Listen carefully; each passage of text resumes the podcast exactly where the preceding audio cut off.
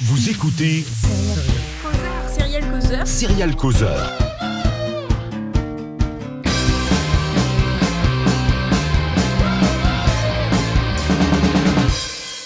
Je ne m'attendais à rien et je suis quand même déçu. Bonjour et bienvenue dans Serial Causeur. Aujourd'hui, on part dans l'espace avec Iris, Oui, bonjour. et avec Aki Hello. et avec Maxime. Salut. Et si l'on parlait de Battlestar Galactica? Vous avez compris déjà le, le jeu de mots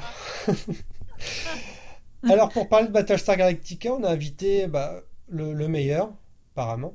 C'est Draven qui est à la tête de Galactifrac, le podcast depuis août 2019. Bonjour et bienvenue, Draven. Salut, salut à tous. Merci pour l'invitation. Et je vous invite à pas confondre le meilleur avec le seul. Hein, c'est pas c'est la même chose. C'était donc ça. Alors, est-ce que tu peux nous présenter un tout petit peu rapidement ton podcast? Euh, alors, Galactifrac, ouais, c'est un podcast que j'ai lancé effectivement euh, plus ou moins à la mi-2019.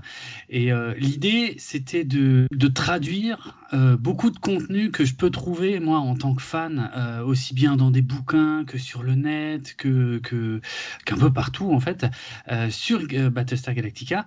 Et ben, tout ce contenu, je me suis dit, mais c'est dommage qu'il existe pas grand chose en français. Alors, il a existé des sites, hein, il y a eu quelques sites de fans et tout, malheureusement, qui sont un petit peu morts maintenant, euh, la plupart. Et euh, voilà, il n'y avait pas de podcast français euh, dédié à Battlestar Galactica, donc j'ai eu envie de mixer tout ça, de faire un podcast, de mélanger un petit peu tout- toutes les infos que je trouve à droite à gauche, et donc via toutes les sources que je viens de citer, et, et d'en faire des épisodes où je raconte un petit peu tout, toutes les coulisses de toute la franchise, puisqu'il y a plusieurs séries, et, euh, et de mélanger ça aussi avec des épisodes où on va faire des, critiques euh, d'épisodes des séries, donc euh, en compagnie de Karine qui m'accompagne dans cette aventure. Là, on n'a pas dit, mais que veut dire frac? D'où vient frac? Bah, Frac, en fait, c'est une, euh, c'est un dérivé de fuck, euh, mais euh, qui, alors ça vient de la série originale, hein, parce que c'était dans la série originale, bien que c'était, bah, en fait, c'est justement parce que c'était sur un network. En fait, il pouvait évidemment pas utiliser le mot fuck. C'était, et puis c'était une série familiale. hein, l'orientation de la série était quand même complètement différente de la série réimaginée, qui est quand même là clairement pour adultes. Euh, mais la série originale était une série familiale et euh, ils avaient inventé en fait tout un vocabulaire euh, science-fictionnel qui était très à la mode après Star Wars. Et donc il y avait comme ça quelques insultes, quelques gros mots, dont frac qui remplaçait qui remplaçait fuck, mais qu'au moins ils pouvaient dire, même si tout le monde comprenait très bien ce que ça voulait dire. euh, voilà. La seule autre série qui a fait ça depuis, c'est The Good Place. Voilà, fork, c'est ça. Oui, fork. Mm. Et c'est vrai que c'est- très très sourcé. hein. À chaque fois, la description de, de chaque épisode, tu as, une dizaine de liens euh, Mhm. minimum. Et c'est vrai Ouais, que bien bah, sûr. tant- mieux, tant mieux. Il faut sourcer, il faut, euh, il faut garder une trace de, de, de la série dans laquelle on traite. On t'a vu aussi, enfin, on t'a entendu plutôt sur euh, France Inter, dans Blockbuster. Tu as été invité euh, cet été. Ouais, ouais, j'ai eu beaucoup de chance d'être invité, effectivement. Euh, euh, bon, bah, la preuve que le podcast euh, s'est un petit peu fait remarquer, ça fait super plaisir. Ça veut dire aussi que tout le travail que je fais, parce que c'est des heures et des heures et des heures de recherche hein, pour euh, presque chaque épisode. Euh, donc euh, voilà, c'est, enfin, c'est génial pour- en tant que podcasteur amateur d'être, Ouais. euh, d'être invité comme ça euh, Je à confirme. parler. Mm, c'est génial. c'est vrai. Iris, bah tiens, euh, toi, toi, t'as connu comment Battlestar? Alors, très, très, très sur le tard. En fait, j'ai eu d'abord un premier aperçu il y a, il y a quelques années. J'étais tombée sur euh, la saison 1 en DVD euh, à pas cher au supermarché. Donc, je m'étais dit, tiens, j'en ai entendu parler du bien, je vais l'acheter, ça me coûte rien. Et, euh, et j'ai vite abandonné parce qu'en fait, je ne savais pas qu'il y avait la mini-série avant. Hmm. Ou euh, je sais pas, ça a été peut-être monté en téléfilm aussi. Enfin bref, il y avait d'autres choses avant où j'étais pas au courant et donc ça m'a vraiment gonflé parce que j'avais vraiment. Mais non, mais c'était un peu dommage. J'avais vraiment l'impression de me retrouver euh, au milieu d'un, voilà, un, un intrus au milieu d'un, d'un- d'une fête où j'étais pas invitée quoi. En fait, ça m'a vraiment donné cette sensation là. Et puis j'y suis revenue, bah justement comme euh, blockbuster, j'écoute aussi du coup et puis. Euh, donc euh, notre très cher Draven était là, mais j'ai aussi un ami à moi qui était euh, à cette émission de Blockbuster, le fameux Mehdi, ou numéro 6 pour les gens que nous qui le Numéro connaissent 6 depuis qui n'a rien à voir avec Battlestar. Absolument, c'était c'était numéro 6, le prisonnier. Et donc du coup, je m'étais dit, allez bon, je vais, je vais revoir. Et puis comme j'ai remarqué qu'il était sur Prime, je me suis dit, allez, ce coup-ci, je démarre en partant vraiment de zéro. Et euh, mon compagnon, qui lui avait déjà vu il y a des années, mais que ça lui a fait plaisir de revoir, euh, voilà, on a revu, enfin, il a revu et on a tout regardé ensemble. Et ça a été un, un très très grand plaisir et une bonne, euh, bonne surprise, quoi. Donc finalement, c'est très récent en fait. Oui. À qui, toi, Battlestar? Oui, eh bien, pour moi, c'était juste impensable de ne pas regarder Battlestar euh, alors que je suis une grande fan de SF. Euh, tout simplement, quand j'ai regardé tous les classiques, bah, et, euh, c'était dans ma liste euh, voilà, des incontournables. Donc, euh, j'ai regardé ça dans l'ordre parce que j'ai dû commencer en 2008, je dirais. Donc, la série approchait déjà de sa fin. Donc, euh, j'ai tout fait dans l'ordre, mini-série, euh, première saison, etc. Donc, euh, voilà. Et puis, bon, euh, forcément, euh, comme c'est bien, bah, on accroche et on continue, on finit. C'est ça. toi, et toi, Maxime? Euh, moi, c'est un peu particulier parce que, en fait, j'étais à la fac en première année et on avait un cours sur la catastrophe. Donc, la Oh. catastrophe. Ouais, la catastrophe sous tous ses, sous tous ses angles, catastrophe écologique, catastrophe, voilà, avec le prisme de l'image. Et en fait, en fait, en faisant mes petites recherches pour faire mon petit partiel de fin d'année, mon petit, euh, mon petit PowerPoint, mon petit exposé, euh, je suis tombé sur euh, Battlestar Galactica et euh, sur le pilote. Et du coup, en fait, je l'ai fait sur le pilote. Et du coup, bah, c'est comme ça que j'ai découvert la série en regardant le pilote. Au début, j'étais juste resté sur ça, avec une analyse de, de tout ce qui était représentation de la catastrophe à l'image. Et en fait, bah, le, la série m'a bien plu et du coup, j'ai continué et j'ai tout rattrapé jusqu'à jusqu'à la fin. Elle n'était pas encore terminée à l'époque. Je crois qu'il restait la quatrième saison à, à être diffusée et j'ai tout rattrapé avant que le, le final soit soit diffusé et voilà. D'accord. Et toi, Draven, donc du coup, comment t'es arrivé euh, dans, dans Battlestar Galactica? Eh ben, un petit peu après coup, en fait, j'en entendais beaucoup parler pendant euh, la diffusion, et j'entends, j'en entendais plutôt du bien. Euh, mais j'ai un peu attendu, euh, j'ai un peu attendu que que ce soit terminé, que tout soit dispo en, DVD. Je savais le, le thème principal me parlait parce que je suis euh, grand fan de SF et que tout ce qui concerne guerre contre robots, entre robots et humains, voilà, c'est un de mes sujets favoris dans la SF. Donc je savais qu'il fallait un moment que je regarde ça et puis et puis voilà ouais j'ai vraiment attendu que tout soit fini de diffuser donc je l'ai pas vraiment vécu en live mais euh, une fois que j'ai plongé dedans j'ai commencé par la série originale. Ouais. d'ailleurs en, en, en me rendant compte que c- il y avait quelques petites images qui me disaient quelque chose j'ai dû en voir plus ou moins quelque chose quand j'étais gamin. Mais euh, et voilà et une fois que j'étais dedans j'ai plus lâché. Et puis à la fin je me suis dit waouh Waouh, là je viens de voir un truc incroyable euh, parce que je, je- j'aime bien les séries, mais et puis en général quand j'arrive au bout d'une série, ben voilà, je me dis ok c'était sympa et puis je passe à autre chose. Et euh, j'a- j'achète très peu de séries d'ailleurs en DVD ou des choses comme ça. Et là, pas loin d'être pour la première fois de ma vie, je me suis dit waouh ça il faut que je revoie, ça il faut que j'achète, ça il faut que je me documente, il faut voilà quoi. C'est, je viens de voir quelque chose de vraiment différent. Eh ben, rentrons dans le vif du sujet, parce qu'il y a quand même pas mal de choses à, à dire sur, sur la série, ou même sur la franchise, parce que c'est vraiment euh, tout un univers.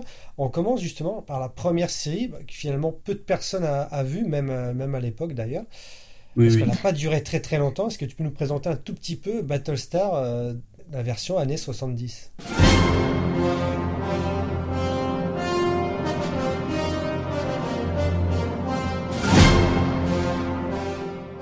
Ouais, alors euh, c'est euh, c'est quelque chose qui a débuté en 1978. En fait, euh, en 77, il y a Star Wars hein, qui Ouais. sort et qui fait un tabac absolu dans le monde entier. Donc tout le monde veut faire de la science-fiction et, et, la plupart des studios vont en faire au cinéma.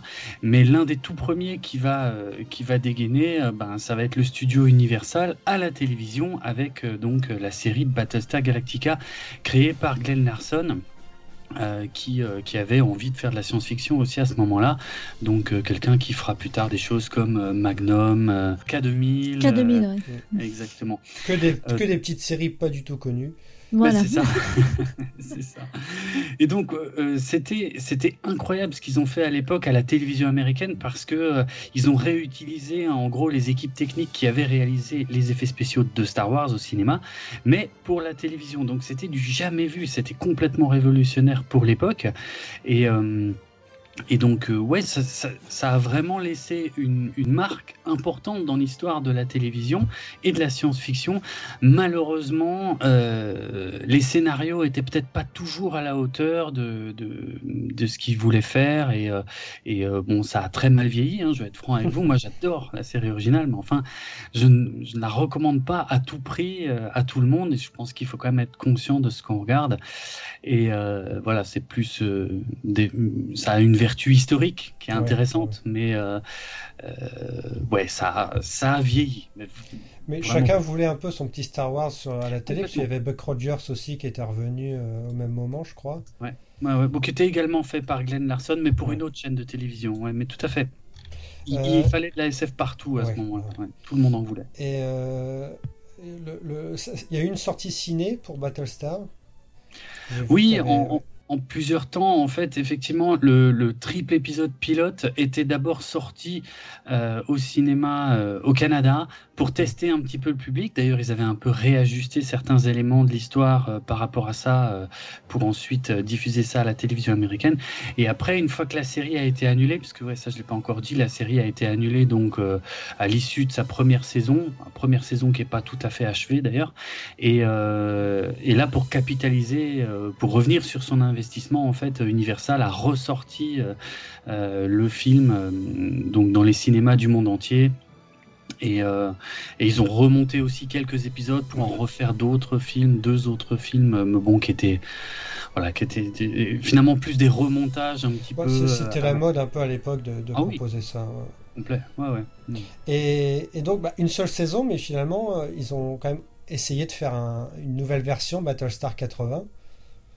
Oui, alors ils se sont rendus compte quelque part de leur erreur euh, parce que la série était tout de même populaire. En fait, ce qui l'avait plombé, c'était plus les coûts de production qui étaient énormes et le rythme de production qui était, euh, désastreux parce que tout était fait dans l'urgence et, qu'à l'époque, ils n'étaient pas du tout prêts finalement pour, euh, pour euh, réaliser comme ça chaque semaine euh, un épisode complet avec des effets spéciaux qui étaient quand même encore nouveaux à l'époque. Donc, euh, après s'être rendu compte de leur erreur, surtout du côté de la chaîne de télé hein, qui avait annulé ça, eh ben, ils ont voulu refaire une, une espèce de suite, mais qui ferait des économies. Alors, ça a été un échec total, aussi bien au niveau des économies que des scénarios, que du casting, que, que de presque tout. Enfin, cette suite, elle est, elle est, elle est vraiment pathétique, elle est très difficile à regarder, quoi. Même pour les fans, hein, franchement. Ouais. Mm.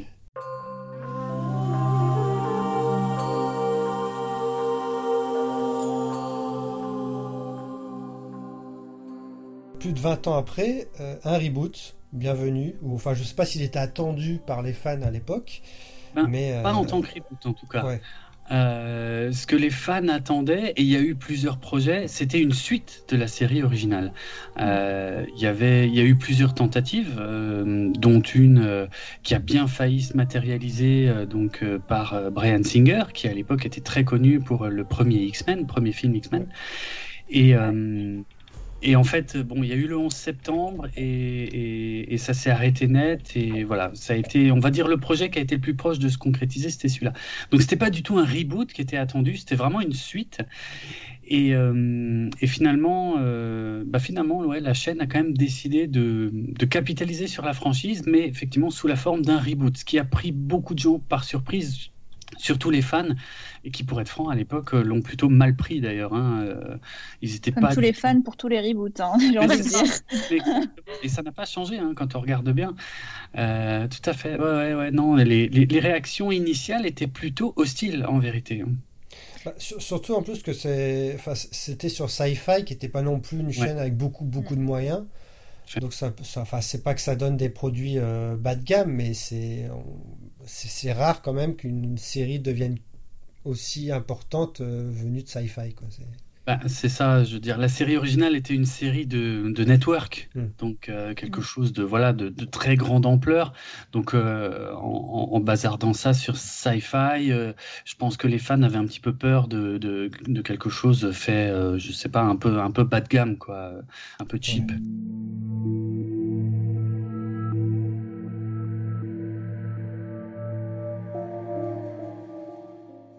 Alors la, la- la première version, c'était quand même plus, même s'il y avait un peu de géopolitique euh, post-guerre froide euh, dans la première Mm. version, c'était quand même plus action-aventure comme, euh, bah, Oui. comme tout, tout ce qui était SF, Star Trek, Star Wars à l'époque. Mais là, Mm. dans ce reboot, on est un peu plus dans une série de SF plus politico-militaire. Mm. Mais est-ce qu'il y a quand même des liens entre les deux séries ou pas du tout? Bah, des liens, euh, le point de départ est le même. Ouais. Les personnages, quand même, non? Voilà, les personnages sont à peu près les mêmes, en tout cas ils portent euh, les mêmes noms. Ils sont pas toujours développés de la même manière. Après, des points communs, en vérité, il y en a, ouais, il il y en a assez peu. hein. Euh, le, je dirais le point de départ, et il y a un arc scénaristique qui a été repris, c'est tout l'arc autour du, du Battlestar Pegasus, euh, qui a été repris dans la série moderne, mais d'une manière euh, très différente et beaucoup plus violente que ce qu'on avait pu voir dans la série originale. Au niveau des points communs, il y a quelques petits clins d'œil ici et là. Je veux dire, quand on parle de la première guerre contre les Cylons, eh ben, les Cylons ont un design proche de ceux de la série originale, par exemple. On peut entendre aussi le thème de la série originale à un ou deux moments de la série réimaginée. Euh, il y a des petits clins d'œil, mais c'est vraiment une vision complètement différente euh, du, de la même histoire. Ah, si je peux me permettre de rebondir. Vas-y, vas-y.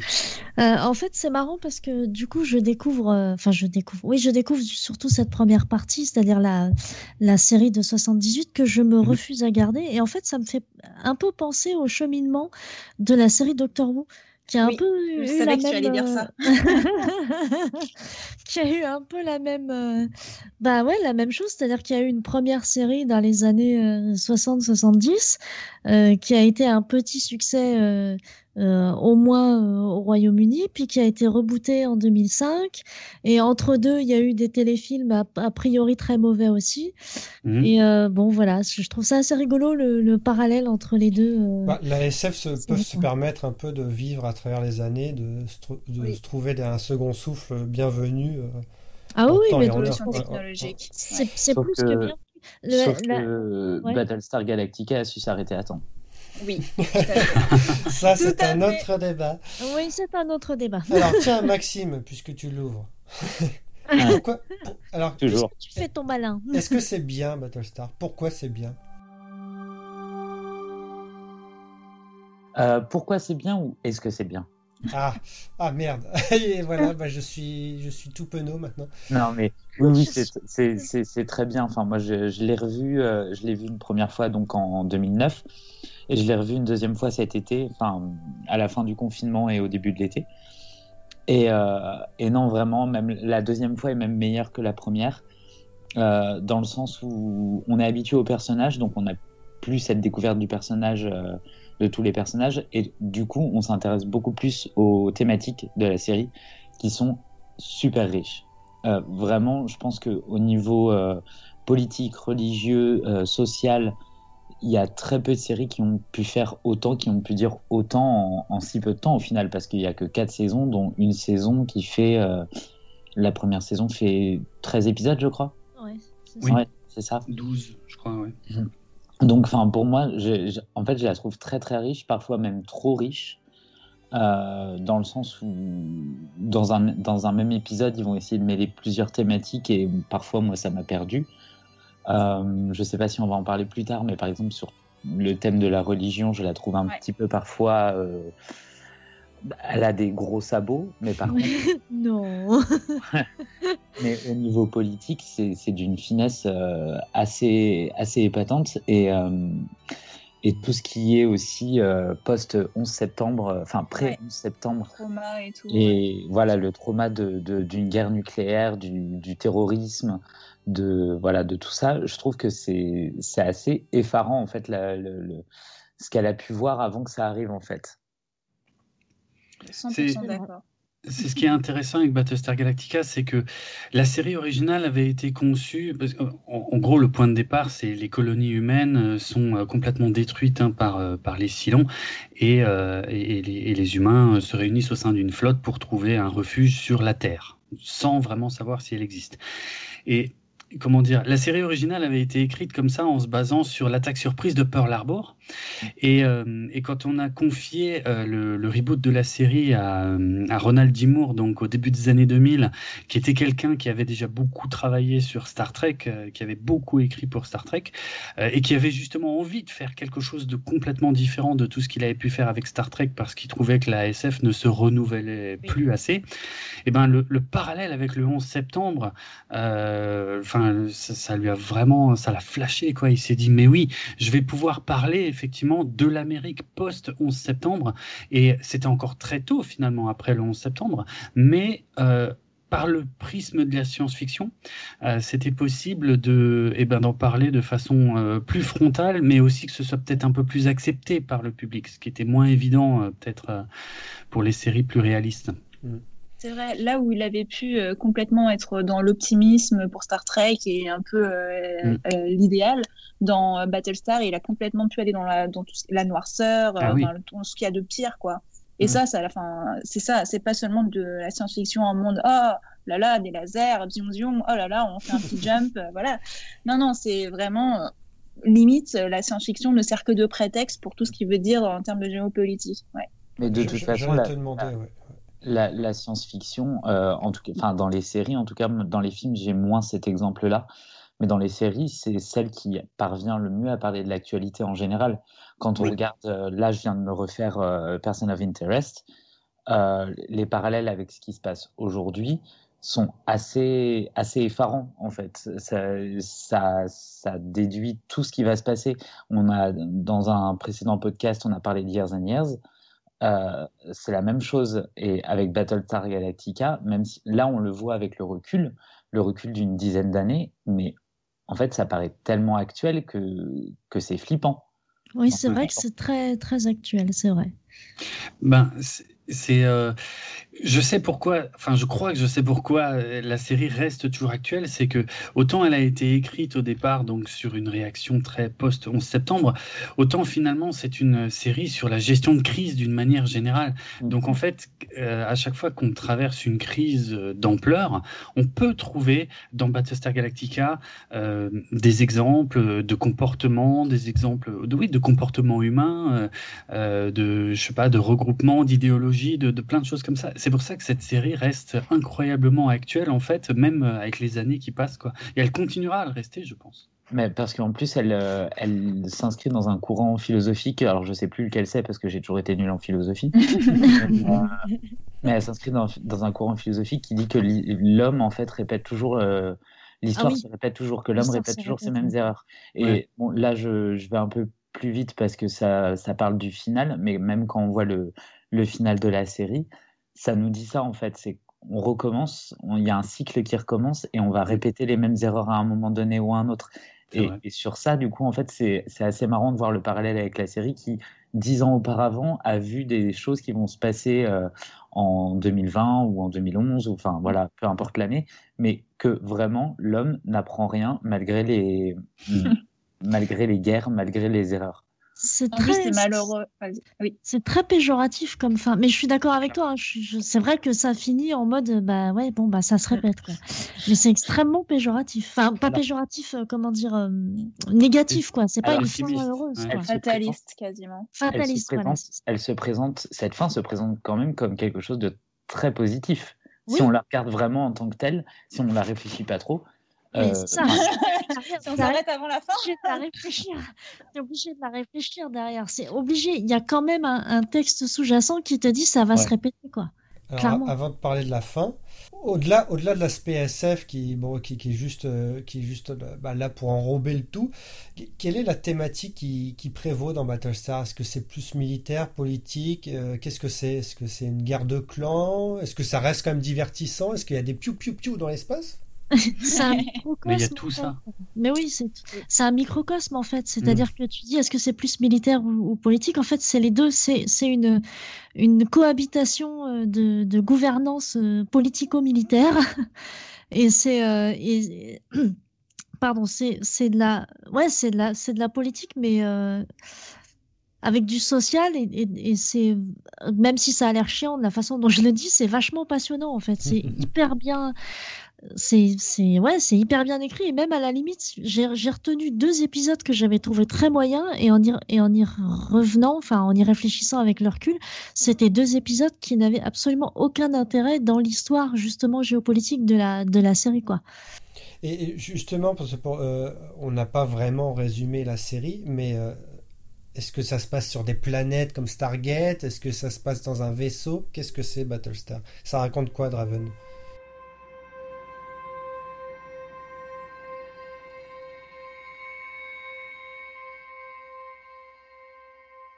Si tu devais résumer la série, la pitcher.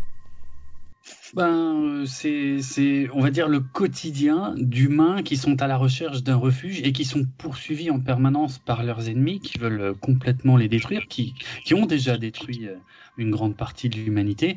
Et, et donc, ça va essentiellement se passer donc à bord des vaisseaux et, et, et dans une, une logique de fuite en fait permanente à la recherche d'un, euh, ouais, d'un, Eldorado. d'un Eldorado, mais dont on ne sait même pas s'il existe. Ouais. Euh, Bah, d'où le Eldorado quoi. oui, oui, voilà. C'est vrai. Donc, euh, je dirais que c'est ça le, le- le résumé peut-être le plus simple. Ouais.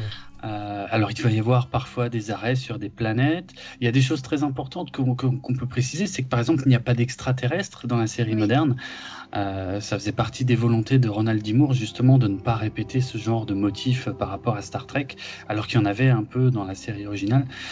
Euh, c'est et, et justement, ça me permet de rebondir euh, pour dire que le cœur de Battlestar Galactica, alors oui, il y a des vaisseaux, oui, il y a des batailles spatiales, oui, il y a des planètes, oui, il y a des méchants robots, mais le cœur de Battlestar, ce sont les personnages en vérité. Euh, je crois que c'est vraiment eux qui font que on peut on peut se rattacher à la série. C'est eux qui ont fait que euh, y a tout un public, il y a un énorme public d'ailleurs à la base qui n'était pas fan de science-fiction, qui a complètement adhéré à Battlestar Galactica. C'est parce que en gros euh, l'aspect science-fictionnel n'est qu'un enrobage pour parler finalement de plein de choses. Il y en a qui considèrent que Battlestar Galactica est une des meilleures séries sur les coulisses de la politique qui ait jamais été faite. Euh, il y a aussi des tas de motifs euh, philosophiques qui sont, qui sont abordés. Euh, il y a beaucoup de de psychologie aussi, d'évolution des personnages. Enfin, il, se passe vraiment beaucoup de choses. Et surtout, on est sur des personnages qui, euh, qui naviguent dans des zones un peu grises. Euh, C'est-à-dire qu'ils ne sont pas tout blancs ou tout noirs. En fait, Euh, il y a des fois où on va être à fond derrière eux. Il y a des fois où on va être révolté par ce qu'ils font, même les gentils, entre guillemets. Et des fois, on va être agréablement surpris par ce que font les méchants, entre guillemets. Enfin, c'est une série qui est comme ça, pleine de surprises, mais finalement qui, euh, qui a réussi à réunir un ensemble de personnages qui décrivent le mieux, finalement, ce que sont peut-être les comportements humains en général. Et je pense que c'est pour ça qu'autant de gens s'y retrouvent dans cette série. Moi, sur ça, je suis pas totalement d'accord. Je trouve que, enfin, en la revoyant la deuxième fois, l'amour, la première fois que j'ai pu avoir pour certains personnages, je pense notamment à, à Starbuck ou à Roselyne ou, ou même à Adama, père, euh, je, le, je le retrouvais plus. Par contre, je trouve que en fait, les personnages sont là pour, euh, pour euh, véhiculer les thématiques. Et du coup, c'est là où je les ai trouvés intéressants. Mais par contre, au niveau émotionnel, c'est pas une série qui m'a qui m'a happé. J'étais vraiment Mm. là parce que parce que le propos derrière me, me tenait. Et c'est pour ça que, enfin, pour moi, dans cette série, en fait, il y a à boire et à manger. Il y en a pour tout le monde. Oui, Si- Ouais. ça, je suis d'accord. je trouve quand même il y a une grande partie émotionnelle dans le sens où les discours par exemple de Anne Père sont quand même hyper inspirants et euh, beaucoup enfin plus loin que la politique ou que sais-je il y a une, une énorme humanité tout simplement dans cette série et ça euh, enfin voilà je pense qu'aussi au niveau des personnages c'est ça qui joue aussi du côté de l'égos, de, du logos que du pathos, je trouve. ah oui oui Et du coup, c'est ça qui me. Mais, c'est pas grave en fait. Enfin, c'est absolument pas grave. Il y a plein de séries comme ça où, où le, le discours euh, prévaut sur, euh, sur l'émotion et ça m'a jamais dérangé. au contraire, enfin, vraiment, quand je sais pourquoi j'y vais, il n'y a pas de souci. Et ça reste divertissant. On, a dire, on, a, ça, on le fait apparaître comme une série très complexe, mais ça reste divertissant. Ah N'oublions pas. C'est pas si complexe que ça non plus, en fait. Il faut pas non plus. Euh, ah, quand même. non, non, mais elle est, elle est, elle est abordable. C'est ça que je veux dire. Il, ah y a, il y a des thématiques, il y a beaucoup de thématiques, il y a beaucoup de choses. Universelles. Il faut s'investir, quoi. Il faut s'investir. Mais bah, euh, tu peux aussi la suivre sans forcément t'investir. Hein. Enfin, je sais pas. Je... C'est pas une série euh, difficilement abordable en tout cas. Je... mais qui a la... regarder. Euh, Au niveau religieux, elle est quand même très dense. Bah, c'est l'aspect qui m'a le moins intéressé pour le coup, je trouve, parce que c'était très, c'était très schématique en mode, euh, bah, les, le dieu unique contre les dieux, euh, enfin les, oui, les différents dieux quoi. Donc c'est un mmh peu, c'est un peu, c'est l'aspect que j'ai trouvé le plus facile en fait. Après, ça m'a pas hyper dérangé, parce qu'il y a beaucoup d'autres aspects qui étaient vachement intéressants, mais en l'occurrence, voilà, c'était vraiment pas le truc le, plus passionnant de. C'est très très américain en fait, parce qu'en plus chez nous, enfin. En Europe et particulièrement en France, euh, on n'est pas hyper religieux non plus, quoi. Donc, ah, je suis pas d'accord là-dessus. Hein. Au contraire, je trouve que la série montre une euh, facette unidimensionnelle de la religion, mais c'est absolument la vérité, en fait. ah, mais totalement. Non, non, mais je dis, je dis pas le contraire, mais c'est la vérité, mais pour moi, ça me paraît. Euh, ça me paraît daté en fait parce que bah parce que nous en France ça fait longtemps qu'on est qu'on n'est plus majoritairement euh, religieux on est plutôt majoritairement athée. En tout cas enfin voilà il y a des séparations. Là où les Américains euh, enfin je sais pas le président il est encore à à, à jurer sur la Bible voilà c'est ça. Donc euh, nous on n'a plus ça. Enfin donc je pense que c'est des choses bah voilà on l'a vécu dans l'histoire dans la de, la vieille Europe hein, on est passé de religion polythéiste à religion monothéiste. Mais du coup voilà, c'est l'aspect que je trouve le moins pertinent, enfin pas le moins pertinent, mais le moins intéressant de Battlestar, quoi. Pour moi, pour moi, cet aspect-là, il devient pertinent. Enfin, je suis d'accord, je suis totalement d'accord avec toi sur euh, ce que tu viens de dire sur la religion en général dans la série. Le, le moment où il devient pertinent, en fait, c'est quand il le mêle à la mythologie parce que du coup là ça, ça arrive dans l'histoire de la série dans, dans, le divertissement comme on dit. oui oui tout à fait. Oui oui c'est vrai c'est vrai, et là pour le coup j'ai trouvé ça intéressant tout, toutes les visions de Roselyne par exemple mm. euh, sur le, la thématique religieuse. En soi ça fait pas avancer le schmilblick. C'est plus euh, c'est plus euh, pris en charge par numéro 6 oui. donc le, le Silon mais quand ça touche Roselyne, là pour le coup, ça fait avancer l'histoire. Euh, ça te crée une petite mythologie qu'on n'a pas vue ailleurs. Il y, a, il y, a, certes des parallèles entre les religions monothéistes, les religions polythéistes, mais euh, je sais pas, il y avait une, un, Non, puis il y a, y, a y a, un aspect plus, entre guillemets, magique, en fait, je pense. Moi, ça me fait penser à une chasse au trésor, en fait. Ouais, le, oui, c'est vrai. Le fait vrai. que ça se mêle avec la recherche de la Terre. Donc, euh, la Terre, euh, pas forcément celle sur laquelle on est, nous, maintenant, sur ce coup-là, j'ai trouvé que c'était vraiment intéressant de d'utiliser en fait tout le discours qu'on construisait depuis des épisodes et des épisodes pour faire avancer son histoire. Par contre, après, oui, c'est vrai que quand c'est complètement euh, sorti de son contexte, de ce contexte-là, du contexte narratif, ouais, moi là, j'ai trouvé que ça tournait vite en rond et que ça devenait vite euh, philosophique, enfin philosophie à dessous. Oui.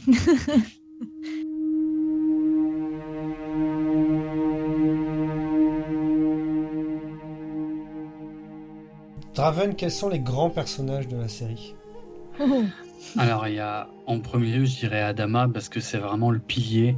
Adama euh, père Adama père, ouais, tout ouais. Et le torse de Adama fils. et, le, et le quoi? Et le torse de Adama fils. On le voit, t'inquiète, je l'ai vu. Excellent.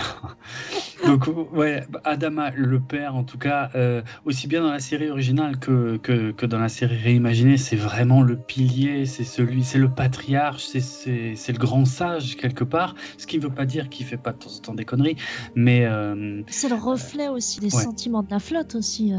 Ouais, tout à fait, tout à fait, des, des, des préoccupations, de comment comment mélanger les désirs de, de chacun au jour le jour avec la nécessité de survie, par exemple. Euh, il y, a, un aspect qui est, génial d'ailleurs dans la série réimaginée, qui est totalement absent quasiment de la série originale, c'est de ce mélange entre la, les militaires et, euh, les civils euh, qui doivent s'accorder pour, pour diriger comme ça le peuple. Euh, là où euh, il, en, il en était très peu question dans la série originale, c'était Adama qui décidait, point. Il n'y avait personne pour le contredire. L'ajout de la présidente Roslin dans la série réimaginée, c'est un coup de génie absolu, euh, parce que ça, ça, apporte plusieurs points de vue et ils vont tous les deux apprendre beaucoup de choses sur, voilà, sur la politique, sur, oui, sur comment bien se comporter face à un peuple qui a aussi des désirs, qui a aussi envie de vivre, qui a envie de retrouver parfois des choses peuvent être parfois contradictoires avec la nécessité de continuer, continuer, continuer à avancer en temps de guerre en plus.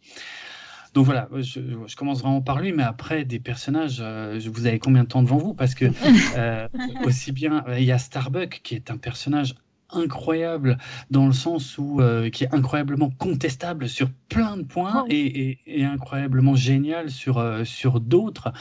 Euh, qui était un homme hein, dans la série originale et qui était ouais. qui est devenu une femme dans, dans, dans cette version là. Ouais. Tout à fait, ce qui a fait scandale d'ailleurs hein, à l'époque de l'annonce. Évidemment. Euh, bah oui, bah oui. c'est pour ça que je dis que le monde n'a pas vraiment changé hein, quelque part. Et, mais par contre, ça montre aussi à quel point la série réimaginée de Battlestar Galactica était en avance sur son temps, euh, de mélanger les choses comme ça. Et ils ont très très bien fait. Et... Mais oui, c'est un personnage. Euh, finalement, dans la série originale, c'était un peu un cliché ambulant. C'était euh, Han Solo, pour faire simple. En gros, c'était le mec un peu vantard, brûlée, un peu dragueur. Ouais, la exactement. Voilà, c'était ça. Que là, euh, oui, Starbuck dans la série réimaginée, elle est aussi, elle a ce côté tête brûlée, mais elle a tellement d'autres choses en elle qui en font un personnage personnage passionnant à suivre, qui va être révoltant à certains moments et qui va être, euh, qui va être touchant à d'autres. C'est euh, incroyable. Il y a évidemment Apollo, parce que c'est ça a toujours été Starbuck et Apollo, ça a toujours été les deux personnages phares de la série, dans la série originale également. Euh, et là, encore une fois, un traitement totalement différent, euh, même si le point de départ est un peu le même, parce que moi, je dois vous avouer, quand j'ai vu la série réimaginée, au départ, j'ai trouvé qu'Apollo, euh, je pensais qu'il allait être chiant, quoi, que ce serait juste un mec un peu lisse, un peu casse-couille, qui est juste là pour faire le beau gosse. Et en fait, il va traverser tellement de choses. Et, il va tellement évoluer, et, et, tout en essayant de rester fidèle à ses principes, que c'est un personnage que je trouve passionnant, quoi. Euh, mais ouais, Baltar aussi. Alors Baltar, bien sûr, Baltar est incroyable. Je savais qu'Iris voulait en parler. C'est sûr, mais Baltar, encore une fois, là où dans la série originale, on avait un méchant très basique et très euh, monolithique qui fait tout le temps la même chose, en fait, qui a toujours un plan machiavélique qui foire à la fin de l'épisode. Euh, ici, on a un personnage, mais tellement plus complexe. Et encore une fois, oui, c'est le pourri de l'histoire, c'est le traître, c'est celui qui a vendu l'humanité. Euh, mais en même temps, c'est juste, c'est un, juste un mec qui essaie de survivre en fait et qui est bourré de défauts. et il y a vraiment des épisodes où on le, on le déteste par-dessus tout. Et il y a parfois aussi des moments où il va réussir à nous surprendre et, et on va se dire putain, mais en fait, ce mec, à sa place, moi, est-ce que je ferais vraiment différemment? C'est pas sûr. Euh, non, au, pendant une bonne partie de la série, il agit, pardonnez-moi pour l'expression, il agit vraiment comme un connard quand même. C'est clair, non mais c'est sûr, oui. c'est vrai. C'est-à-dire que c'est, c'est euh, son unique but, c'est sa propre survie. Le reste, rien à battre. Mmh. Donc, euh, comme alors beaucoup après, de gens en fait dans leur monde. Oui, sûrement, sûrement, mais, mais du coup, lui, il a, il a, il a un, une certaine aura et euh, il se sert de cette aura uniquement pour, pour, pour sa gueule, quoi, en fait. Mmh. C'est juste, effectivement, alors à, à partir d'un moment, euh, là où il est un petit peu moins euh, présent sur le devant de la scène, on va dire, c'est-à-dire quand il se retrouve avec son harem, là, mmh. là, il devient rigolo. Mais. Ouais, ok. Euh, ben si, parce qu'il est un peu ridicule et du coup c'est assez Oui. rigolo quoi. C'est euh, Il est un peu plus inoffensif, oui. voilà, c'est ça, Mm. c'est ça. Mais euh, c'est c'est après c'est l'acteur est très très bien. Enfin, je veux dire, je je je le déteste, mais j'aime le détester en fait. Ben, hein. C'est pour ça qu'il est génial. Mm. Pour Oui, moi, c'est un- oui, pour moi, c'est un personnage qui devient intéressant dans, dans la saison 3. Je l'ai pas trop aimé dans les deux premières saisons. J'avoue que j'en avais un petit peu marre de le voir à l'écran. Oui, c'est Et- vrai qu'on le voyait beaucoup. Ouais. Oui. Et ouais, voilà, il était omniprésent et parfois un peu trop. Enfin, je trouvais je le trouvais intéressant, mais en fait, euh, ça allait toujours beaucoup trop loin. Et dans la saison 3, euh, on en parlera peut-être après euh, de, de, cette saison, mais là, pour le coup, je trouvais que, le, en fait, le fait de le mettre en charge et de le mettre face à, au dilemme euh, du, du, pouvoir, euh, ça lui donnait, enfin, pas une forme de grandeur, mais de, de, de je sais pas comment, je sais pas comment, comment le, le formuler, mais au-delà de euh, sa lâcheté, on comprenait un peu plus, je trouvais, voilà. Euh, voilà. il était ça plus facile à comprendre. Quoi. Ça lui donnait un côté humain et non pas mm. juste en fait le, le seul contact qu'on avait entre l'humain euh, et le silon. Et du ouais. coup, je trouvais ça beaucoup plus intéressant. Je le trouvais lui beaucoup plus intéressant et je trouvais que ce que ça disait en fait de l'humanité beaucoup plus intéressant également. Est-ce que donc, euh, si on entre un peu plus dans le vif euh, de, de la série, euh, dans les entrailles, est-ce qu'il y a des saisons qui valent le coup? Est-ce qu'il y a des épisodes qui sont plus intéressants que d'autres? Est-ce qu'il y a, est-ce que tout est à garder dans la série? Oh, Quasiment. non, mais, mais bien sûr qu'il y a des épisodes meilleurs que d'autres, oui. forcément. Enfin, il y en a où il se passe pas grand chose et d'autres mm. où euh, il y a juste la magie qui fonctionne. Donc là, il y aura le moment un peu humoristique, mais là, il y aura le moment inspirant. Et puis bon, il y a une petite scène d'action quand même, donc ça marche, évidemment. Il y, a, y, a, un but à atteindre aussi dans la série, c'est-à-dire qu'il y a quand même un fil rouge et, et ça a quand même plus d'intérêt de tout regarder pour arriver au, au, bout de ce fameux mm. fil rouge, quoi. Enfin, ouais, je, ouais. je, vois, je me vois pas dire, bah regardez, euh, allez, les, les cinq premiers de la saison 1, euh, regardez épisode. Est-ce qu'il y a des saisons euh, plus faibles que d'autres, par exemple? Ben, Moi, tu vois, justement, pour rebondir ouais. sur, sur ce que vient de dire Iris, moi, il y a la, la, première partie de la saison 3 où, justement, en fait, cette, ce, ce fil rouge s'arrête. Enfin, s'arrête. Oui. Il y a une pause. Il a l'air de s'arrêter. Il a l'air de s'arrêter et je la trouve mais dinguissime. Quand je suis arrivé à cette à ce début de saison 3, c'est je sais plus jusqu'à quel épisode ça dure, il me semble que c'est le la mi-saison. Euh, où en fait, bah, on peut spoiler parce que la série date d'il y a 11 ans, donc euh, voilà, c'est pas grave. Euh, où ils sont dans des espèces de, de camps d'internement de, des Silons sur, euh, sur, un, sur une planète. Et il y a un parallèle avec la, la, Seconde Guerre mondiale et les, bah, les, les, camps de concentration. Collabo, hein ouais, ouais. Exactement. oui, tout. Les, voilà, il y a la résistance et il y a les collaborateurs. Et toute cette, cette partie de saison-là, je, alors, je, je trouve qu'en fait, c'est celle qui mêle le mieux toutes les thématiques de la série, alors qu'en fait, elle s'éloigne totalement de toute la narration qui en avait été faite jusque-là. Et autant la religion que le politique, que euh, les personnages, pour moi, c'est là où ils sont au summum. Vraiment, il n'y a pas un seul épisode à jeter. Tout le cœur de la série est là, alors qu'en fait, on fait une pause. Et c'est ça que je trouve dingue. Mmh. Euh, et c'est très osé en plus hein, ce qu'ils ont fait Exactement. avec euh, cette partie de la série, parce que déjà comme tu le soulignes, effectivement, la quête principale de la série s'arrête à ce moment-là, il n'en est plus vraiment question. Et en plus, si on se remet dans le contexte de la diffusion originale, euh, on était en pleine guerre en Irak, ouais. donc un moment euh, important, si on veut, si on peut dire ça comme ça, dans l'histoire récente des, des États-Unis.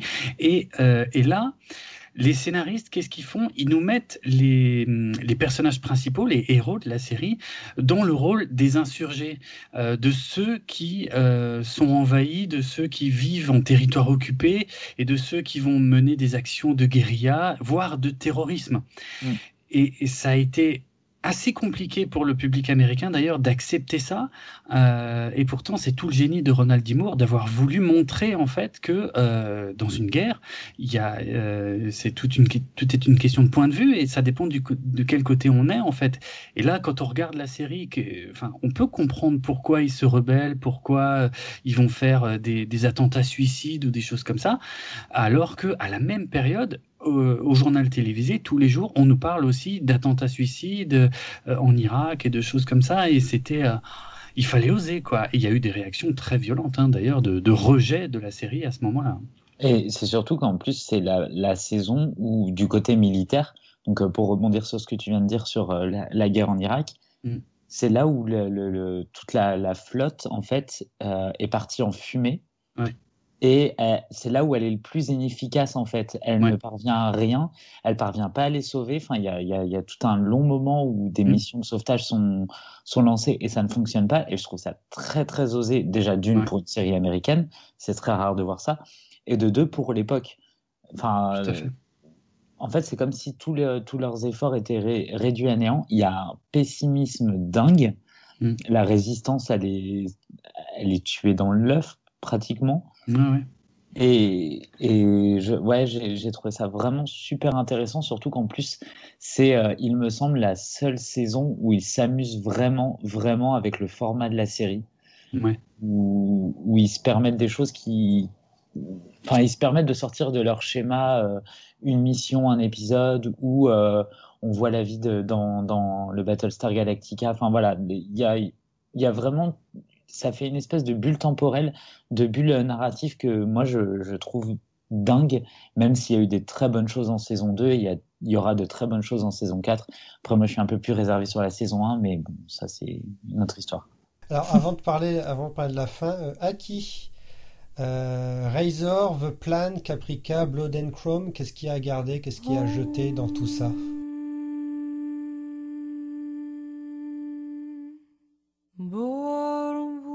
Alors, euh, au fur et à mesure de la série, donc Razor, typiquement, c'est un téléfilm qui a été, euh, qui a été fait à la fin de la saison 3. C'est bien ça. Vous m'arrêtez oui. simplement. À Oui, la fin de la saison 3. Ouais. Et donc, il reprenait des événements qui se sont passés euh, en début de saison 3. Ouais, la même- timeline se situe à peu près là. Voire à la fin de la saison 2, en fait.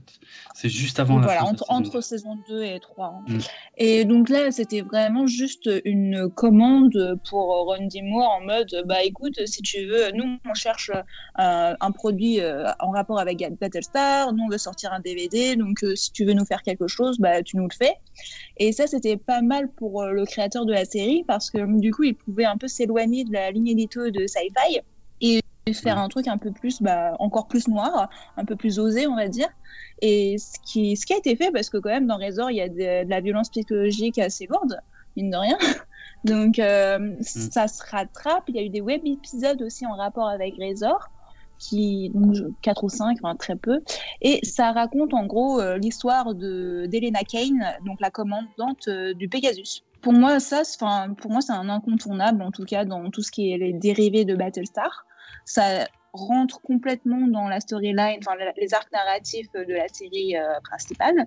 Et euh, bah, c'est toujours bien d'en savoir plus sur un personnage intéressant qui était euh, Elena Kane.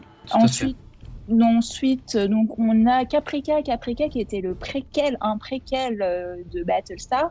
Donc ça se passe avant euh, la fin, la fin des planètes, des colonies, pardon. Et donc les Cylons sont pas encore hyper hyper développés. C'est, on va dire, le début des Cylons. Pas vraiment le début, mais disons qu'ils ne sont pas encore aussi avancés que ce qu'ils peuvent être dans Battlestar. C'est l'inventeur des Cylons ou pas? J'ai un doute tout d'un coup. Oui, c'est pas en quelque sorte. Ouais, c'est ça. hein. Si, pour moi, ouais, c'est C'est c'est quasiment l'inventeur des Cylons, ouais, ouais, la famille euh, Greystone. Si Voilà, c'est ça. J'ai un trou de Mm. mémoire sur leur nom. Donc il y a une histoire euh, un peu tragique, genre ils ont perdu euh, quelqu'un de la famille et on Mm. se demande qu'est-ce qui s'est passé, qui est vraiment l'identité de leur fille, blablabla. Donc euh, c'était, alors moi d'un point de vue personnel, j'ai bien aimé parce que c'était plus dramatique que ce que pouvait l'être euh, Battlestar. Ça reste vraiment presque un family drama teinté de un thriller, on va dire. Et donc moi j'ai apprécié cet aspect-là et puis c'était hyper épuré avec euh, un filtre un peu métallique pour rappeler que ça reste de la science-fiction et que ça se passe dans le futur. Enfin, du coup, que c'est de la science-fiction, voilà, comme ça. Et euh, ouais, les images étaient plutôt belles et euh, bah, on a découvert Alessandra. Euh... trop de famille- Oh là là, trop de mémoire sur son euh, nom. Torrensini. Torreseni, voilà, c'est ça. Euh, qui était une, une, une actrice qu'on- que je reverrai avec plaisir sur le petit écran. Et euh, en revanche, donc annulée au bout d'une saison parce que Mm. bon, ça manquait un petit peu de matière, il faut le dire.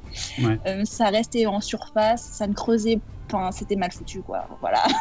bah, ils savaient clairement pas où ils allaient. Hein. Je trouve que ça se sent même euh, au cours de la saison. Euh, les, les, scénarios prend, prennent euh, une ou deux ou trois fois des orientations complètement différentes. On dirait qu'ils testent des choses sans vraiment savoir où ils vont. Et, et c'est dommage parce que les, les, promesses de Caprica étaient quand même très importantes, de, de qu'on puisse voir un petit peu la vie sur les colonies bien avant la Première Guerre en plus.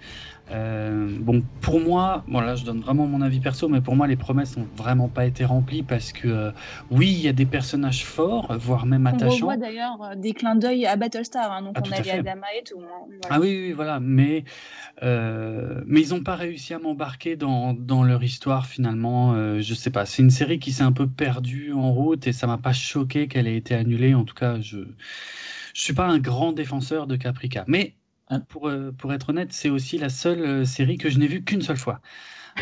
il faudrait peut-être que je la revoie parce que la seule fois où je l'ai vue, mes attentes étaient très très hautes, faut dire ce qui est.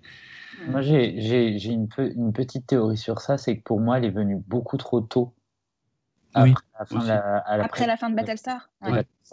Elle est venue presque, je, je crois, c'est pas six mois six mois après ou un an. ils ont enchaîné très vite, c'est un an, je crois. Oui, un an, ouais, un an. Quasiment, et, et, et, du coup, on n'a pas eu le temps en fait de digérer l'univers, de, de enfin pas de s'y habituer, mais de, de, de vraiment de, de, le retrouver.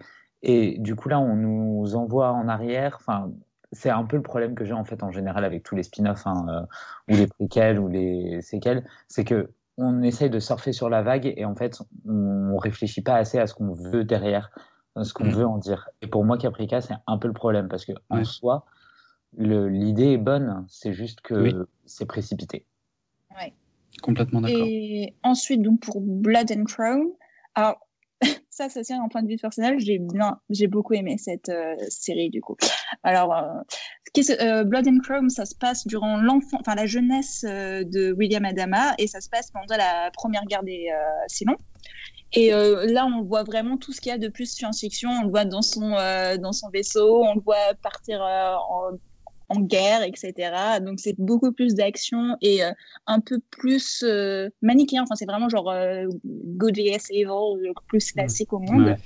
et franchement, j'ai bien aimé parce que c'est. Alors, il fallait pas s'attendre à revoir un Battlestar, mais plutôt comme une série d'action et je trouvais que c'était très appréciable. Voilà.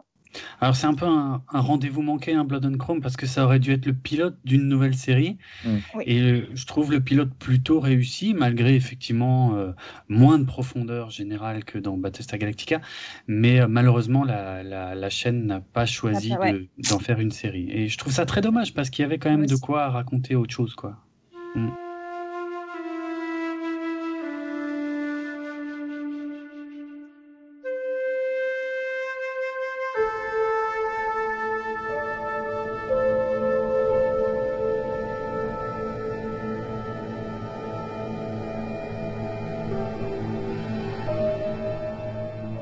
Après, j'avais une petite réserve sur euh, Luc euh, Pascalino. Ah, tu trouves? Ah Moi, je trouve, bah, Non, je trouve que justement, il faisait assez de tête brûlée, comme on pourrait s'attendre d'un jeune soldat qui n'avait pas encore gagné la maturité des années à la, dans, dans l'armée. Et je trouvais plutôt, non, ça collait plutôt euh, dans la mes yeux. Après, c'est typiquement le genre de série où, où des acteurs peuvent se révéler au fur et à mesure. Donc oui, je pense que le fait que ça, que ça n'ait pas eu de suite pose un peu souci. Et, the, Plan. Ah oui, j'avais oublié The Plan. Ah oui. Euh... Attends, attends, attends. The comme Plan. tout le monde, un peu, non Oui, oui, un peu comme tout le monde. bah, vas-y, Draven, alors, si, si toi tu l'as encore en tête. Bah, euh, c'est un téléfilm qui a été euh, donc euh, réalisé à la fin de la série, donc à l'issue de la quatrième saison. Euh, qui est d'ailleurs réalisé, euh, si je dis pas de bêtises, par Edward James Olmos, donc l'interprète de William Adama, euh, et qui nous propose de revenir sur les deux premières saisons de la série, mais vu du point de vue des Silons. Et, et d'ailleurs, il faut absolument surtout pas regarder ça si on n'a pas vu toute la série d'abord, parce que sinon on va quand même se faire spoiler des gros, gros, gros éléments des saisons 3 et 4. Euh, même si ça ne revient que sur les saisons 1 et 2, aussi bizarre que ça puisse paraître. Mais euh, voilà, bon, je vois ce qu'ils ont voulu faire avec euh, The Plan. Euh, parce que The Plan, c'est ce que c'est ce qu'on nous dit hein, à la fin de chaque générique, euh, les Silons, et ils ont un plan. Voilà. Donc là, on devait soi-disant nous expliquer le plan.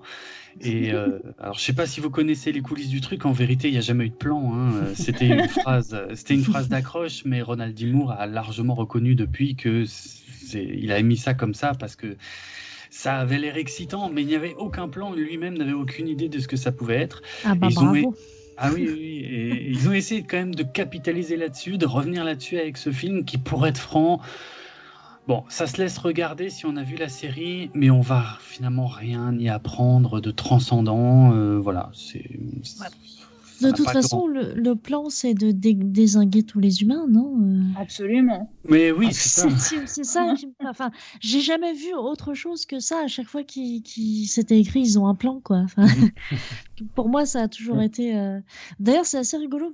Là, on, ça fait une heure qu'on parle de, de Battlestar Galactica de façon très pa- passionnée et passionnante, mais on n'a pas encore évoqué toute cette histoire autour des Silons, quand même. Oui. Avec les cinq derniers, avec les, enfin, avec euh, et même avec leur fameux plan et leur euh, pourquoi pourquoi ces gens-là sont, ressemblent à des humains et pourquoi ils veulent autant détruire les humains, à qui ils veulent ressembler.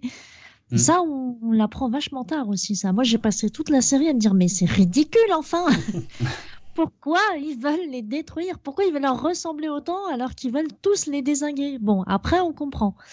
Pour moi, en fait, cette histoire de, de Silon qui ressemble à des humains, en fait, ça rejoint très clairement l'histoire qui se répète. C'est euh, bah, c'est l'homme qui a À voulu jouer à hommes, Dieu, ouais. Tout à fait. Tout à fait. qui a voulu ça. jouer à Dieu et qui, qui, bah, qui s'est fait avoir à son propre jeu, en fait. Enfin, Oui, et puis même les, et puis même les Silons euh, humanisés, enfin oui, qui sont, qui ressemblent à des humains, on pourrait très bien se mettre de leur côté parce qu'effectivement, on le replace dans l'histoire de, de l'humanité et on peut mettre euh, euh, d'un côté, euh, je- on met les, les- j'exagère, enfin je sais pas, on mettrait les nazis du côté des, enfin euh, les Silons c'est les nazis et puis les les humains c'est euh, c'est les alliés et puis euh, mais on peut aussi peut-être inverser, enfin ce que je veux dire, c'est que les, les Silons qui ressemblent à des humains, je pense que c'est une espèce de. Je ne vais pas dire facilité parce que c'est pas une facilité, mais c'est un, un moyen de dire bah voilà, en fait, euh, c'est tous les mêmes. Et la différence que vous voyez, c'est la différence que vous avez envie de voir, en fait. Hmm. Oui. Vachement Je- non, mais, euh, tout ça.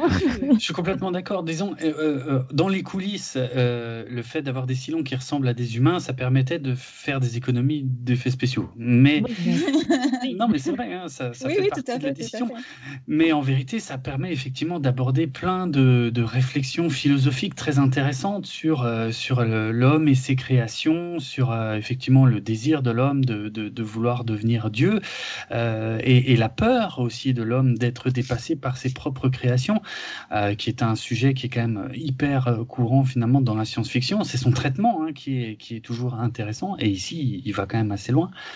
Euh, Oui, parce qu'il y, a les créa- il y a les créatures qui deviennent les créateurs d'autres créatures quand Tout même. à fait. Ben oui, ouais, non, c'est vrai.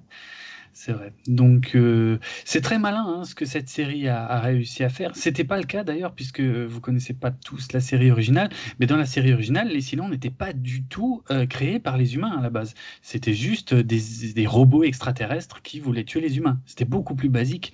Ici, euh, on a un apport qui, bah, qui va puiser dans la mythologie parce que vous parliez de religion. Effectivement, il y en a beaucoup. Il y a beaucoup de mysticisme à certains moments de la série série.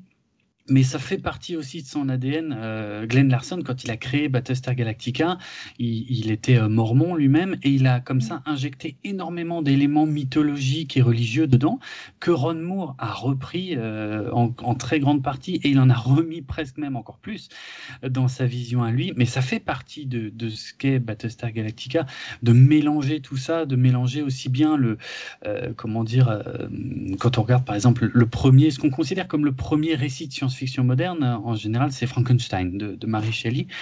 Et euh, c'est strictement le même thème en fait. Euh, c'est l'homme qui se prend pour Dieu, qui va créer quelque chose, et ce quelque chose euh, va avoir sa volonté propre, va se questionner sur sa nature, sur tout ça.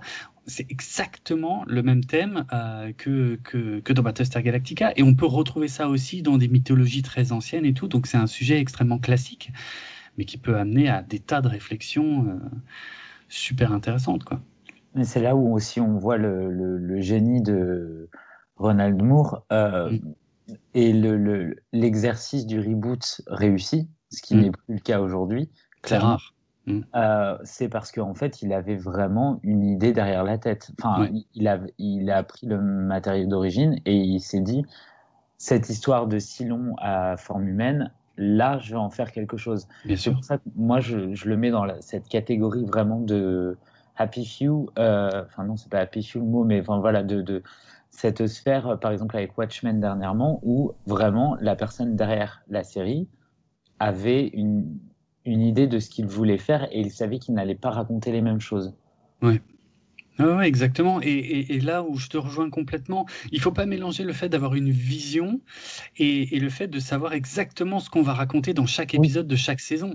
Parce que, en vérité, dans Battlestar Galactica, il y a énormément de choses qui ont été improvisées au fur et à mesure, notamment les Final Five. Hein, ça a été improvisé en cours de saison 3, leur identité, par exemple.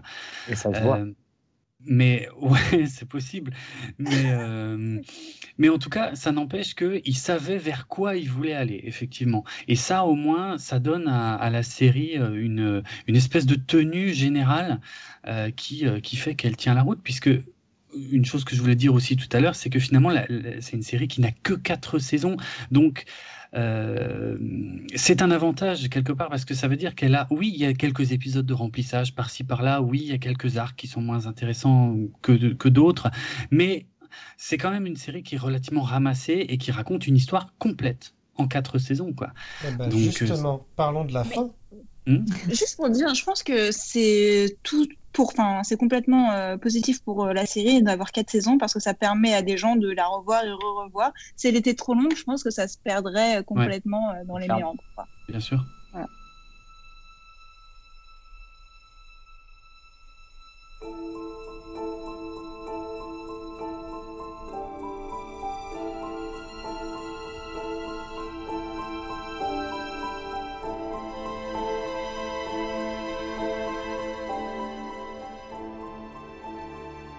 Justement, donc la fin, euh, est-ce qu'elle était. Bah, finalement, est-ce que la série a bien fait de durer 4 saisons? Est-ce qu'elle en avait encore quand même dans le ventre? Et cette fin, alors, est-ce qu'elle est précipitée, gâchée Elle est, elle est parfaite? Sans, sans entrer évidemment dans, dans, le débat euh, sans fin, mais voilà, est-ce qu'elle a trop duré, pas assez? Est-ce que la fin est bien? Draven. Alors, sur le côté précipité, là, je peux répondre de façon euh, très précise. Euh, non, elle est, elle est vraiment. Il y, a, un espèce de mythe qui dit que Ronald D. Moore a dû écrire cette fin parce qu'on ne lui a pas laissé faire une saison supplémentaire ou je ne sais quoi. C'est faux. Euh, en fait, c'est une mauvaise interprétation d'une de ses déclarations quand il dit Moi, j'ai voulu faire une histoire complète en cinq saisons. En vérité, c'est ce qu'il a fait. C'est exactement ce qu'il a fait parce qu'on a tendance à oublier que le point de départ, le pilote, c'est une mini-série en deux parties qui compte comme une saison en fait, si on veut.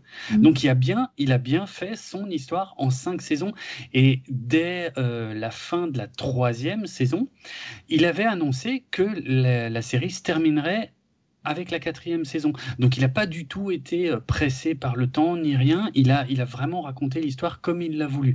Maintenant, il y a eu, euh, d'une part, il y a eu la la grève des scénaristes, euh, non des acteurs, oh, je, maintenant j'ai un doute, non des scénaristes.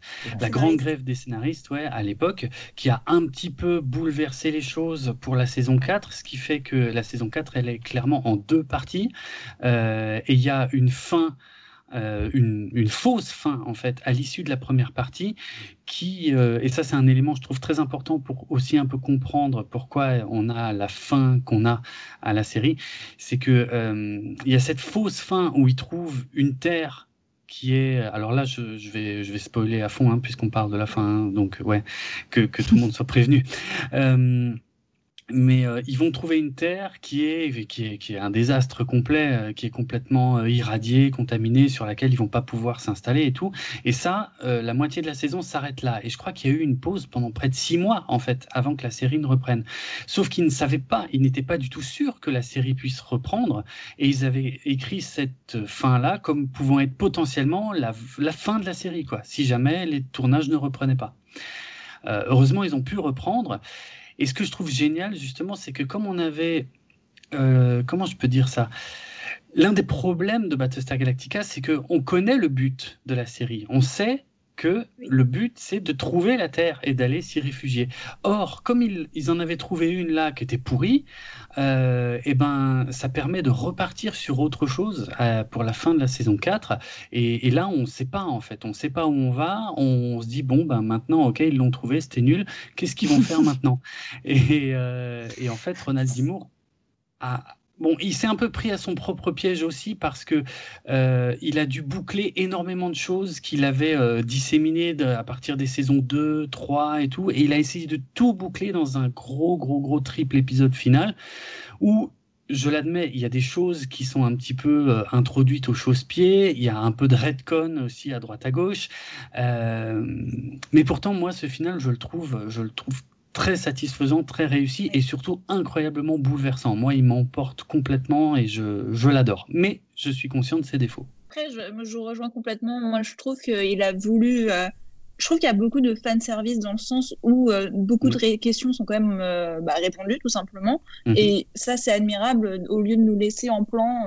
et bah, ça, toujours. Mais il y aura toujours un côté en mode c'est lui qui décide en fait. C'est pas nous ce qu'on veut voir qui est la fin, mais c'est ce que le euh, scénariste, enfin, le créateur euh, décide. Et comment est-ce qu'on peut lui en vouloir pour ça en fait mm. Voilà.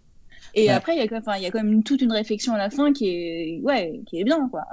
ce final, il me fait énormément penser, mais vraiment beaucoup, à celui de Lost. Ouais, bah, évidemment, euh, oui. en fait, le, le, mec, il est arrivé avec euh, sa vision du truc. Enfin, pour moi, c'est deux, deux séries qui, en fait, ont, ont un parcours parallèle, c'est-à-dire que euh, qu'en fait, la fin n'était pas connue dès le début. Elle est arrivée en donnant vraiment une conclusion. Elle n'a pas répondu à tout, mais elle a répondu au mystère, enfin, à l'intrigue principale. Et elle divise.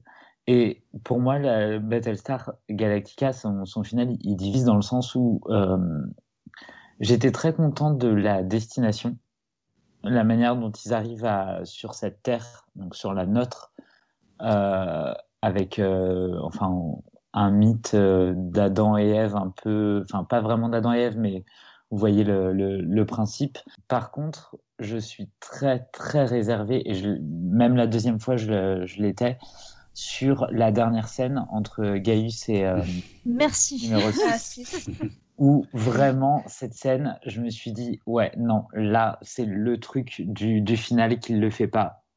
Euh, je déjà je, le trouve trop explicite.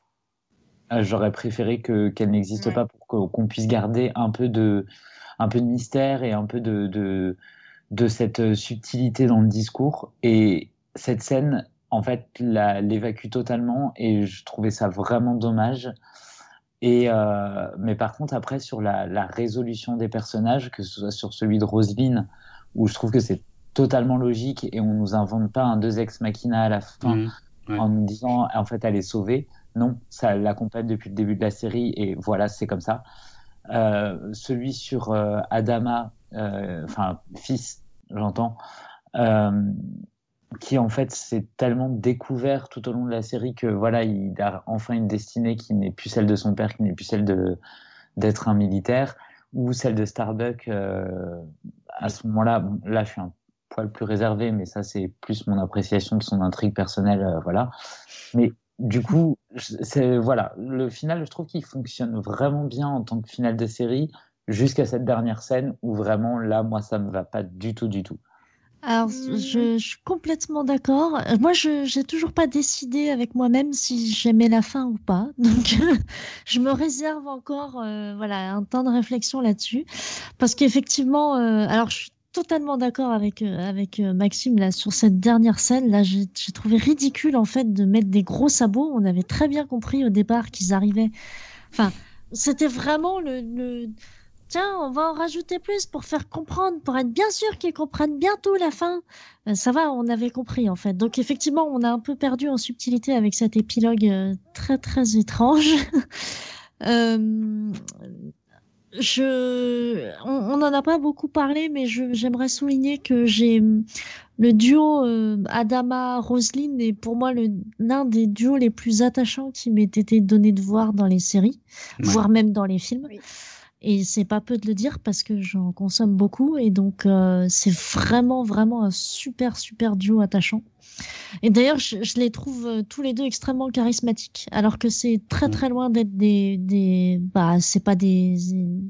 Adama fils ou. Enfin ou, ou des euh, capricassis quoi. C'est euh, c'est pas des canons des gens qui n'ont pas forcément euh. voilà. Personnes âgées un petit peu aussi tu veux dire. Oui aussi. Non non mais totalement c'est ça c'est des personnes âgées. En plus ils sont les réalisateurs ont, ont, une manie de filmer en très très très gros plan donc on voit vraiment les détails les aspérités des, des visages et tout. Mais au-delà de cette cette cette blague vraiment c'est un, un duo extrêmement extrêmement touchant. Je trouve la fin terriblement triste d'ailleurs en ce qui les concerne, mais bon. Pour en revenir à ce que tu disais, Draven, euh, sur l'aspect euh, religieux, quand, quand on décide de, de prendre ça pas comme euh, l'histoire de nos religions, mais plutôt comme une, une mythologie et un mmh. peu de magie là-dedans, je veux bien admettre la fin de Starbuck, la clôture de l'histoire de Starbuck. Je, voilà. Maintenant, la flotte qui accepte sans sourciller de revenir à l'âge de quoi, à l'âge de pierre. Ouais, ça, en gros, ouais. Un petit peu, voilà, un, petit peu perplexe euh, vis-à-vis de ça, quoi. Ouais, c'est très rapide, ah hein, bah, c'est vrai que ça la va. La nuit des temps, euh, all over again, quoi. ouais. Allez, je vous propose qu'on lâche tout et on recommence depuis le début et vous inventez le, feu. Ouais, mais non, en fait, j'ai envie d'une maison, la merde. ça paraît un peu facile, en fait. Ça va très très vite, quoi. Surtout quand, quand on voit leur arrivée sur, euh, sur cette terre, enfin sur Terre. Euh, moi, je m'attendais, parce que peut-être parce que je l'avais vu il n'y a pas si longtemps que ça, mais je m'attendais à un final à la Six Feet Under, les cinq dernières minutes où en fait on retrace l'histoire de l'humanité avec eux en, en, filigrane. Et non, en fait, on a ce, ce, cut directement dans le New York des débuts des années 2010, fin des années 2000. Et, et, je me suis dit, mais qu'est-ce qui se passe? Enfin, j'ai j'ai sauté à peu près 2000 ans. Ben non, plus que ça, 45 000 ans. Non, et... c'est pas 150 000 bah, peut-être. Si, si, 150 000. 150 000. Pour moi, c'est encore, plus, encore plus ridicule de, de, me dire que, en fait, l'homme a tellement pas évolué. Eux, ils étaient là, ils avaient cette histoire, en fait. Cette histoire avant qui, et le, final ne gâche rien de ça. Hein. Vraiment, c'est là où, c'est assez intelligent aussi. Mais le, ils avaient toute cette histoire. Et non, en fait, tu vois que l'homme n'a rien appris malgré en fait toute cette euh, ouais toute cette histoire qui s'est déroulée qu'on ne voit pas et on arrive dans ce New York où en fait bah, ils sont là en train de se balader euh, sur Times Square et de regarder et faire ah là là euh, on va jamais apprendre. Il y a des robots ouais non mais voilà c'est ça. Enfin, je, trouvais ça. C'est juste cette dernière scène. C'est con parce que ça dure une minute trente, mais c'est pas logique. C'est absolument pas logique. Ah, j'ai entendu. Ça finit avec eux. Ça a commencé avec eux, ça a fini avec eux. Voilà. Ouais, mais. Ouais, mais là, c'est pas. ouais, c'est. Moi, j'avais entendu que c'était un, un raj... Alors, c'est peut-être une grosse bêtise. Hein. Je l'ai entendu que c'était un rajout pour euh, après des, des, des, visionnages tests justement envers les Américains. Alors je veux pas être mauvaise langue, mais enfin bon, manifestement ils aiment bien les trucs un peu poussifs, hmm. et donc euh, ils n'avaient pas été a priori très compris et ça aurait été rajouté. Je dis vraiment ça avec des grosses pincettes parce que j'ai pas été. Euh, eh ben, faut que Draven confirme. Alors, j'ai pas encore étudié en détail cette partie-là et j'ai pas cette anecdote. Je peux pas confirmer ni infirmer. Bah, ça, ça, me paraît pas impossible, hein, pour être franc. La série est terminée maintenant depuis, depuis 10 euh, ans. On parle d'un retour de la série. Mm. Euh, pour l'instant, euh, il y avait Sam Esmail qui était derrière le projet. où est-ce que ça en est, Draven? Est-ce qu'on s'approche d'un autre reboot? Alors a priori oui, euh, c'est vrai qu'on ne sait pas grand-chose, on sait que c'est en cours d'écriture, euh, ça a d'ailleurs été euh, confié à quelqu'un d'autre, enfin Sam Esmail est toujours à la tête du truc, mais Sam Esmail il fait tellement de choses en même temps que je pense que voilà, il regarde ça de loin, en fait c'est pas lui qui va écrire, il a, il a juste écrit quelques lignes sur la direction générale que ça devrait prendre, ça c'est ce qu'on sait à l'heure actuelle, mais il a confié ça à Michael Leslie qui lui va écrire effectivement la nouvelle série dont le statut est loin d'être clair parce que euh, ça a été annoncé reboot, remake, euh, spin-off. En fait, on a un peu tout eu. On sait pas, on sait pas ce qu'il en est exactement. Je dirais que la théorie la plus plausible à l'heure actuelle serait effectivement un spin-off de la série de Ronald D. Moore, euh, puisqu'on sait que Sam Esmail est très fan de la vision de, Ron Moore. Mais euh, voilà, on ne sait pas grand-chose. En plus, il y a de grandes chances que tout ça ait été largement retardé par la crise euh, de, de, la Covid. Donc vraiment... Ah, j'en ai jamais, j'en ai pas entendu parler. Je suis d'accord, luttons contre ça. Mais est-ce que ça, ça enfin, est-ce qu'on a une idée un peu du ton? Est-ce que ça va être un Game of Thrones dans l'espace? Aucune idée. Non, il n'y a, quasi pas d'infos. Euh, Leslie, euh, je pense que ça va être un peu plus euh, thriller quand même, non? Parce qu'il était en mode, ouais, Little Drummer Girl, et bon après. Ah, c'est lui? Ça sera un truc osé. Ouais, c'est lui, c'est le scénariste de Little Drummer Girl. Ah ouais. Et voilà quoi, on voit un peu le ton, donc beaucoup plus psychologique à mon avis. Et euh, après, ça sera, c'est sur Peacock, hein, c'est ça, si je me trompe pas? Ouais, c'est ça, ça sera disponible sur Peacock, ouais, ouais, tout à fait. Alors, alors moi, très, très personnellement, enfin, j'en avais pas entendu parler, je la prends là maintenant. Ça me fait très très peur, dans le sens où, pour moi, une série comme Battlestar Galactica, maintenant, on ne peut plus la faire. C'est plus possible. Ça, c'est clair. Tu crois? Ouais, ouais, pour moi, c'est plus possible. Quand on voit, quand on voit le, les reboots de Star Trek, plus éloigné, mais Doctor Who, en fait, j'ai l'impression que maintenant on ne peut plus faire de science-fiction comme on l'a fait avec Battlestar Galactica parce que bah, les traumatismes, ils sont tous là et, mm, on ne peut plus le, raconter de la même manière. Donc, je vois pas de quelle manière on peut reprendre l'univers de Battlestar Galactica, même si on y ajoute, euh, comme on disait avec Ronald D. euh, une autre composante, je vois pas comment on peut le transposer aujourd'hui et dire quelque chose de pertinent. Et pourtant, Michael Leslie a promis que la série parlerait de notre monde actuel. Mais effectivement, il y a aussi euh, des, euh, des, des, jeux, euh, comment dire, très... comment je peux dire ça? Il y, a, il y, a, un problème économique derrière, c'est que cette nouvelle série va être le porte-étendard de Peacock. Donc, est-ce qu'ils peuvent se permettre de prendre des risques, d'aborder des sujets complexes, voire qui, peuvent, qui peuvent choquer? Je suis pas sûr. En SF, on peut tout faire aussi. Donc, en théorie. Euh, oui, en théorie. Et puis toutes les séries de SF de, de ce type-là euh, racontent aussi un peu la même chose. Enfin, c'est l'histoire de notre monde euh, mhm. par le prisme de la SF. Donc. Bien sûr. Et surtout qu'ils ont, enfin, ils pourraient faire, ils pourraient partir de rien. Mais là, ils prennent surtout la marque Battlestar, je pense. Oui, clairement, ils essaient de capitaliser là-dessus parce que c'est ça, c'est en fait. C'est à la mode aussi de capitaliser sur du. Que chacun ait sa marque. Complètement. Universal en fait relance, effectivement vu que Peacock c'est un service Universal, ils vont relancer toutes leurs grosses franchises, tous leurs gros noms. Donc effectivement l'un des trucs qui a le plus fait parler euh, par rapport à Peacock, c'était justement ce, nouveau Battlestar. Mais bon, pour, à l'heure actuelle, moi je suis très curieux. Je, je pense pas que ce soit nécessaire de revenir sur Battlestar Galactica, mais je suis quand même très curieux. Je veux pas l'enterrer d'avance parce que c'est quelque chose que, que déjà d'une manière générale que j'essaie de ne plus faire, euh, aussi bien pour le cinéma que pour les séries parce que euh, il faut quand même attendre le produit pour le juger, euh, parce que je crois que juger un produit avant sa sortie peut avoir aujourd'hui avec les réseaux sociaux des conséquences quand même très très négatives. Donc je fais très attention de ne plus faire ça en fait. Ah, et, tu parlais de Star Trek tout à l'heure, Maxime, mais en fait, je trouve que le nouveau euh, Star Trek Discovery, là, il, respecte complètement euh, les ah. valeurs de Star Trek et je le trouve très réussi. Alors, j'ai pas, j'ai pas dit, j'ai pas dit le contraire. Enfin, oui, oui, je sais. la première saison et euh, j'ai trouvé ça, j'ai trouvé ça très, très hum, potable. Euh, euh, mais ce que je veux dire, c'est qu'en fait, le, le, le, Battlestar Galactica dont on parle aujourd'hui, a une telle richesse au niveau thématique que je suis pas sûr qu'on puisse faire la même chose aujourd'hui et que ce soit aussi actuel. Trek Discovery, il y a aussi, ils, sont plus basés sur la, la, la, composante divertissement et beaucoup moins sur euh, on reflète l'actualité aujourd'hui. Et c'est très bien. On sait quand on va voir cette série, on sait ce qu'on va voir. C'est juste que maintenant, en fait, Battlestar Galactica a mis de telles attentes que mhm. si moi on me propose juste un divertissement et pas plus, ben forcément ça va être raté. Ouais, honnêtement, je suis pas sûre parce qu'avec euh, donc euh, la montée euh, des extrémistes et puis le clivage, ils arrêtent pas de le dire. le clivage aux États-Unis est de plus en plus prononcé, blablabla. Hum, je pense que l'actualité aujourd'hui est tout aussi pertinente qu'il y a dix ans, vraiment. Ouais, mais on n'est pas dans la même économie au niveau des séries.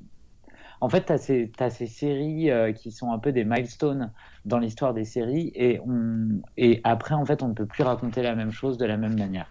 Et pour moi, Battlestar Galactica est là au niveau euh, SF, et après, en fait, il y a d'excellentes séries SF, mais on ne peut plus raconter la même chose de la même manière. Eh ben, ce sera la conclusion. Alors, Donc, en gros, oui, si, bah, si je rapidement. toute petite, bah, très rapide, vous allez voir, en fait, cette série Battlestar Galactica, elle reste euh, évidemment à regarder parce que même si on a émis quelques réserves sur certains aspects de la série, sur la fin, sur certains aspects de la fin, c'est une série évidemment imparfaite, mais c'est pour ça qu'on l'aime aussi, je pense. Ce serait Ouais. con d'avoir fait un podcast pour une série qu'il faut pas regarder quand même. Oui, évidemment, évidemment. Au Non, non, final, mais- ne regardez pas. En tout cas, grand merci Draven pour tous tes éclaircissements et euh, pour euh, bah, ton savoir sur, euh, sur Galactica. Merci beaucoup. Merci à vous. On te retrouve donc sur Galactifrac euh, qui est bah, dispo partout. hein. Vous mettez Galactifrac et euh, vous aurez bah, tous les liens. Là, tu en es actuellement. Bah, en fait, tu as, plusieurs parties sur ton, sur ton podcast. hein. Tu traites de l'actu Ouais. de la série, mais euh, tu reviens aussi sur les, les- les grandes. euh, les- bah, chaque épisode de, de la première euh, version et euh, aussi Mhm. les grandes thématiques. Donc, c'est c'est très bien fait. C'est une mine, mine d'informations aussi.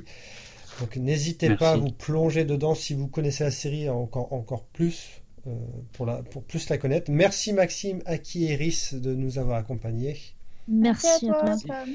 Battlestar Galactica est sur Prime Video, euh, en DVD, en Blu-ray je crois, non En Blu-ray, bien oui, sûr. bien euh, sûr. Ouh là là, tellement. Ouh là là. ouais.